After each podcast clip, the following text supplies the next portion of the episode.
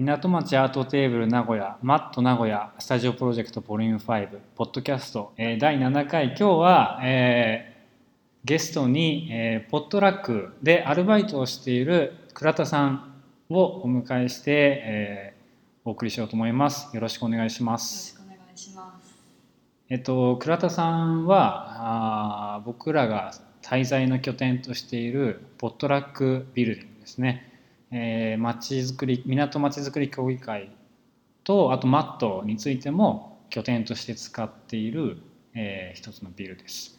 でそこの、えー主に受付の業務ですかねをされている、えー倉田さんを今日お迎えしました。えっ、となんで倉田さんに今日あのゲストとして話してもらおうかなと思ったのが、えーす失礼なのかどうかちょっと分かんないですけど すごく若くて現在今17歳。そうです。で、えーすでにこういう現代アートとかまちづくりに関わるプロジェクトの中でアルバイトをされているってことに、まあ、僕自身すごく興味が湧いてうん。あの、まあ、どういうふうにそういう活動を見ながらその中にいるのかなっていうのを今日ちょっと聞きたいなと思います。大丈夫ですか？はい、そうです。えっとそもそもあのこのポットラックのビルで働き出したのはきっかけはどういうものだったんですか？えっ、と一昨年に初めてアッセンブリッジ名古屋はい。に来て、ここすごい楽しいなって思って、それはお客さんとして来たんですか？お客さんとして来て、はい。フラッと来たはい。面白いなと思って、でそのその年は結構通いまくって。あそのアッセンブリッジ以降もってことですか？あアッセンブリッジの期間期間中？のその一昨年の時にうん。結構来てて、でその次の年去年の、えっと、アッセンブリッジのボランティア募集みたいなのがあって、はい。でアッセンブリッジってここの町協でも拠点として使ってて、うん。で町協もボランティア募集してたんですよ。はあはあはあ。でどっちに申し込んだらいいんだろうって思って、うんうんまあ、でも両方興味あるし、うん。うんとりあえず町協の方にボランティアの申し込みをしたんですね。はいはいはい。でそれであのアッセンブリッジにすごい興味があるっていう話をしたらその年のバイトとしてあの来てくれないっていうふうに言ってもらって、うん。でそれで去年はアッセンブリッジのバイトをしてたんですね。であじゃ両方やってたってことですか？そうです。あ、あえっと去年はアッセンブリッジだけで町協は今年の2月からですけど、はいはいはい。でたまたま今年の2月ぐらいに町協にいたと一人はい。女性の方はがい。退職するということではい「倉田さん興味あるって言ってたよね」っていうことでこの町協にもあの入れさせてもらえることになるほど。えっと、ちょっとだけ構造を説明しておくと、なんかアッセンブリッジ名古屋、センブリッジっていう企画、あのイベント自体は、えっと、名古屋市の方が基本的にはまあお金を出して、企画を、あの制作をされていて、でそこにマットのメンバーとか、その他あの含めてまあ参加されて。で、まあ、なのでちょっとだけあの同じところを拠点にしてるけどちょっとだけこう舞台が違うというかやってることが微妙に違うんですよね。なので、えーまあ、そこを、まあ、最初はセンブリッジの方に入ってその後今松京の方にのアルバイトをしていると。いうことです。でもそもそもそのなんていうんですかね。アッセンブリッジに興味を持ったきっかけっていうのはなんかチラシを見てとかですか、はあんまり詳しく覚えてなくて。あはあ、でも近くに住んでるわけではないんですよね。そんな近くはない同じ区内だけどいでも全然こっちの地域のことには触れたことがなく、うんう触れんたことがないって言っても港祭りには小学生ぐらいの時までは来てたんですけど、うんうん。その港祭りの接点ぐらいしかなくてこの町に、多分アートのイベントがうん。ないのかっていうことをネットで探して、うんパッと見つけてきたんだと思います。うん。もともとじゃあ興味アートに対して興味はあった。ありました。だから美術館とかも一人で行ったりとか。ぼちぼちは行ってたんですけど、うんうん。アッセンとか町業に入り出してからの頻度と比べるとそんな頻繁に行ってたわけじゃなくて。あじゃあむしろここに通うようになって他のところにも行くようになったってこと？はあそのアッセンブリッジはそのまあアートイベントだけど現代美術もしっかりあの音楽のイベントもあったりただ基本的に根本にあるのはその街自体を盛り上げようっていうところが、まあ、あるじゃないですか主体として。で街づくり協議会の方なんかも本当にそのど真ん中のことをやってることだと思うんですけど、えー、とその街づくりみたいなことにも興味があったってことですか？いやあのすごい普通に考えて僕高校生の時に街づくりのことには多分興味なかったと思うんですよ。そうですよねうん、っていうか、まあ、つまんなければそこを出てくっていう選択肢がしか思いつかなかったというか僕は埼玉の田舎で育っですけど、なんか周りにやっぱり面白いことがないかなと。思ってもちろん探せばあったんだろうけどその頃はないと思ってたからやっぱり東京に出た方があの面白いことがたくさんありそうだと思ってやっぱり出てくことばっか考えてた。あー。なんだろう。最初は街づくりだけに興味があったわけじゃなくて、うん。ここが何をやってるのか全然わかんなくて、うんうんうん。でただアッセンブリッジがやってたりして、うん。面白い場所だなって思っててうん最初は、でそこでアッセンブリッジに来たりバイトしたりしていく中でその町の人もイベントに参加するし、はい。市内からも県外からも人が来たりしてそういう社会とアートの関係とかも面白いなというふうに思い出して、うん。特に町業にも興味をうん。その面白いなと思ったんですね。よくそこ面白いと思ったなと思って。地元とかに対して特に別に愛があったわけでもないんですよね。ないですね。かなりないと思いかます。なりない。だから単純にまあこのあまあある意味施設とか拠点自体のに集まってくる人とかが面白かったみたいな話ですかね。結構ここの建物建物っていうか場所空間が好きっていうことが結構あって、うん、確かにすごく自由な場所ですよね。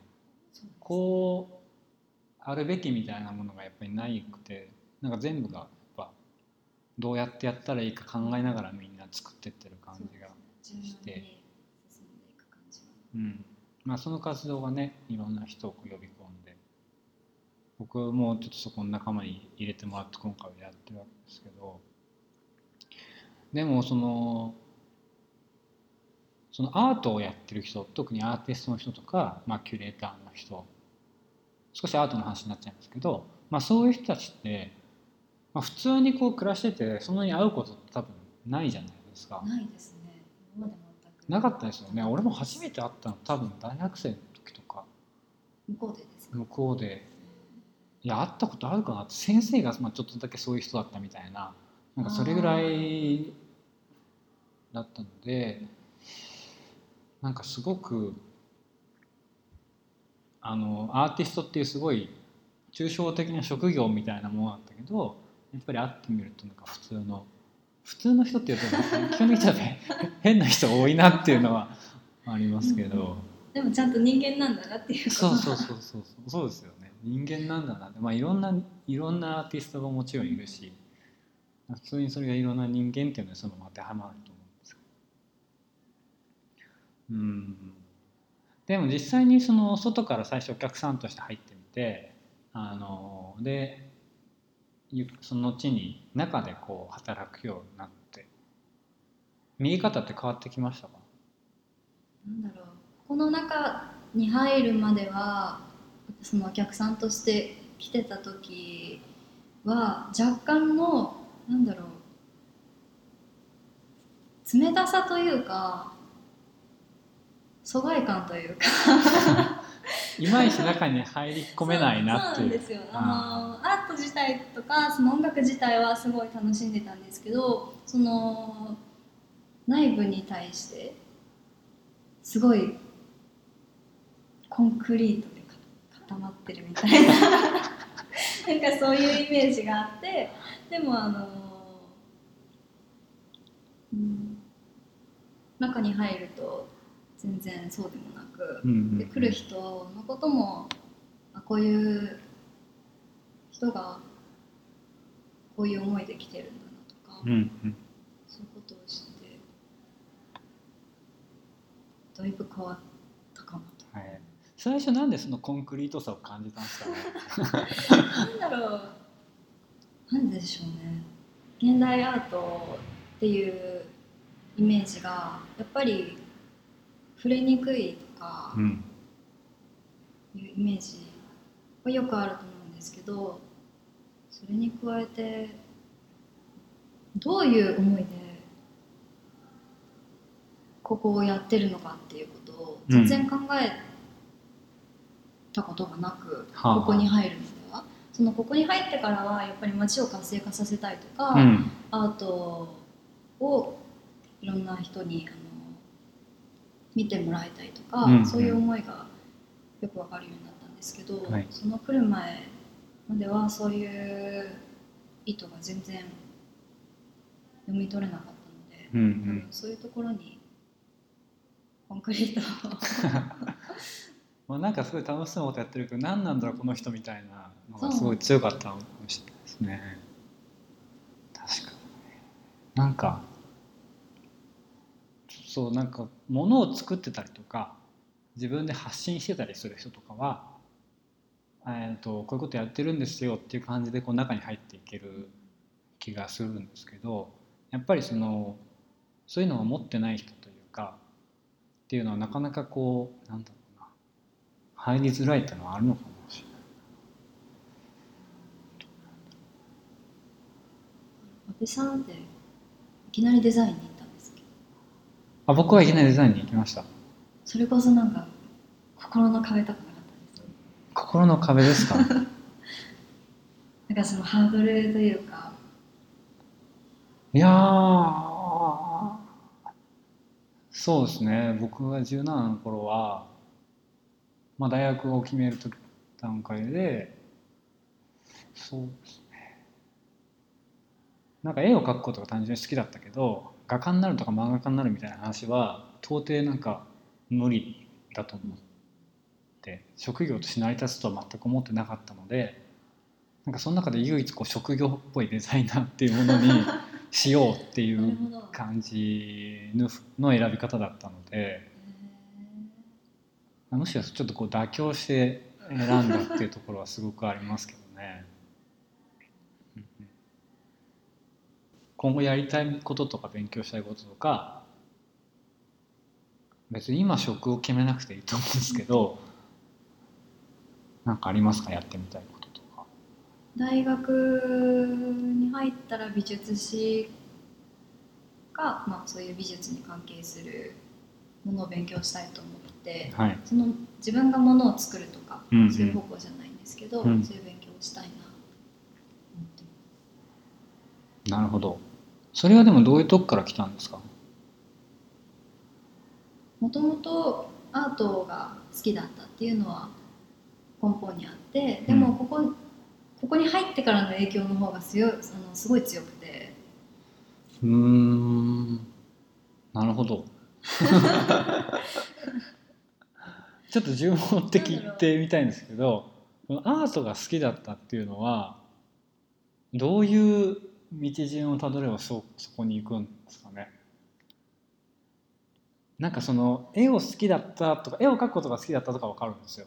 絵を描くのは多分得意で褒められたからそうなってくと思うしあの音楽が好きだったとかはわかるじゃないですか。映画が好きだったのはわかるけどなんか普通にこう高校生ぐらいまで行く時になんかアートと出会うタイミングってそんななかったような僕は気がするんですけど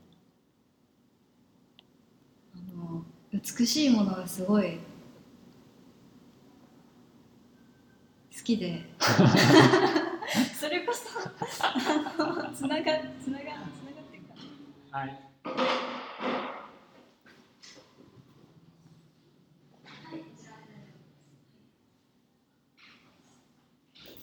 美しいものが好きで。はい。面白いですね。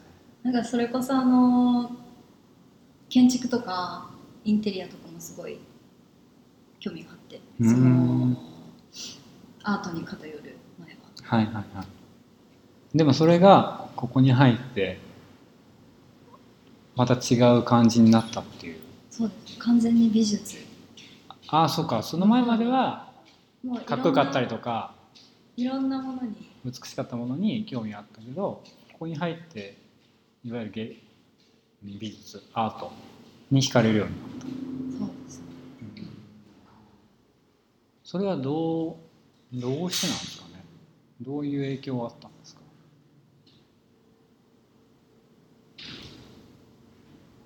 なんででしょうね。まあねあのー理由なんてないじゃないかもしれないですけど。いろんなアーティストの人と出会ったりはい。マットの運営してるキはい。ュレーターの方とかと出会ったりしてすごい刺激的で新しい新しいというか自分にない視点を持ってるなっていうふうに感じて、こうん。ういう世界があるんだと思い、うん。すごく楽しかったというか幸せすごい幸せな時間でえ多分そこがした部分。ああそういう経験がってことですね。まあね面白い人多いですよね。面白い人というかやっぱりちょっと変わった人が多いというか。うーん。そういうのはすごい感じ僕も僕自身も今回のスタジオプロジェクトですごい感じますね。大学に入って美術を学ぼうってどういうことに今興味ありますか？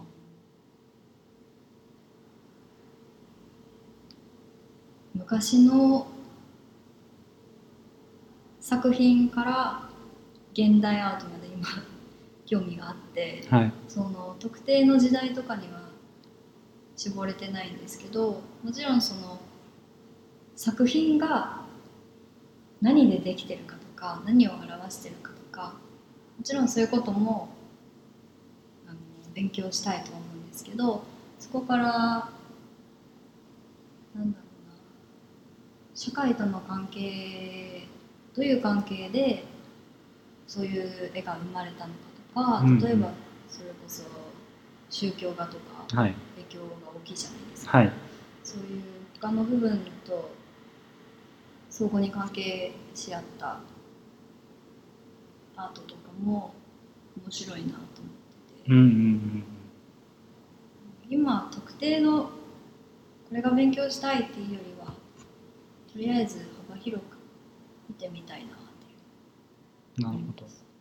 でも今の話を聞くとやっぱりそのものとしての魅力だけではなくてそれが社会でこうどう扱われるかとかなんでそれが出てきたのか社会的になんでこれが出てくる必然性があったのかみたいな、まあ、そういうのにすごく興味があるっていうふうにまあ聞こえたんででもそれを見るのはものすごいいい現場ですねここは。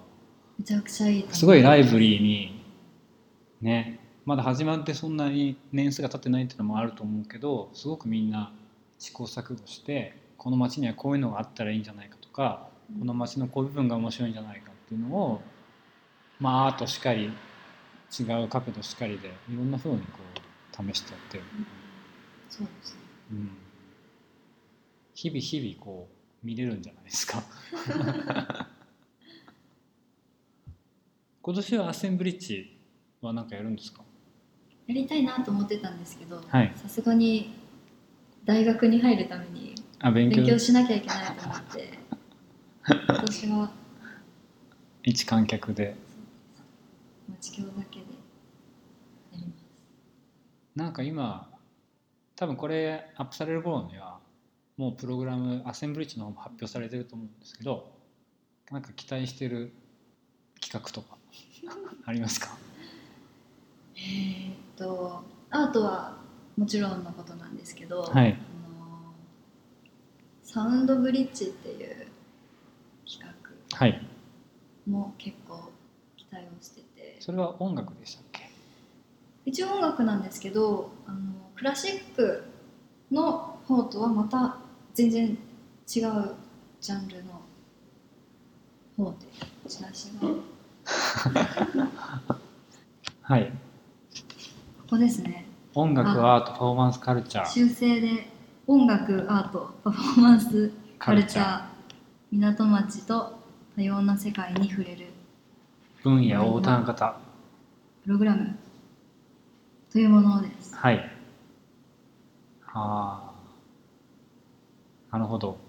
イランさんとあとま夏の大三角か。と山下さんとブロックパーティー。なるほど。ブロックパーティー去年すごくていろんなアーティストが来たりとか、はい。なんだろうな。本当に街でやるんですよね。街でやります。街中でやるって感じですか？街中その税関ってわかりますか？はいえっとはい税関。そう税関でやったりとかあと牛尾っていうあの喫茶店がはい。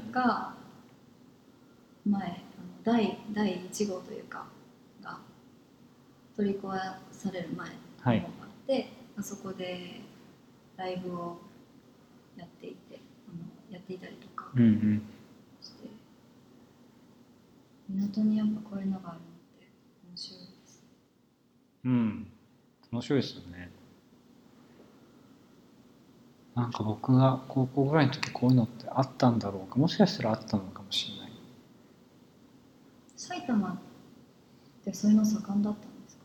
そんなにすいません。本当に本当に何も知らんっす 本当に地元地元とかね全然関わろうと思わなかったし興味を持ってなかったっていうのはすごく大きくて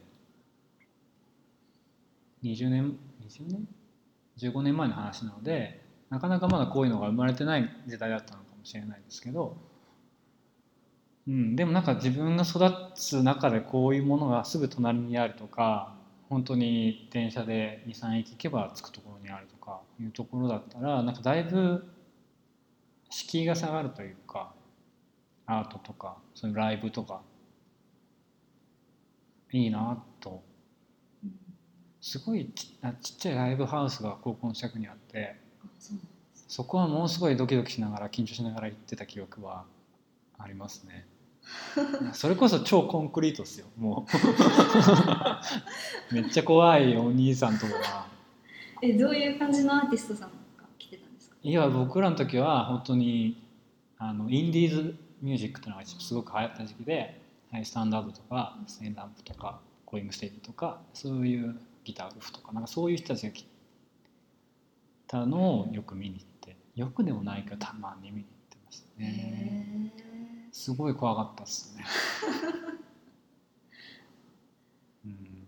アートは全然行かなかったな。本当にい本当に多分行ってないと思いますね。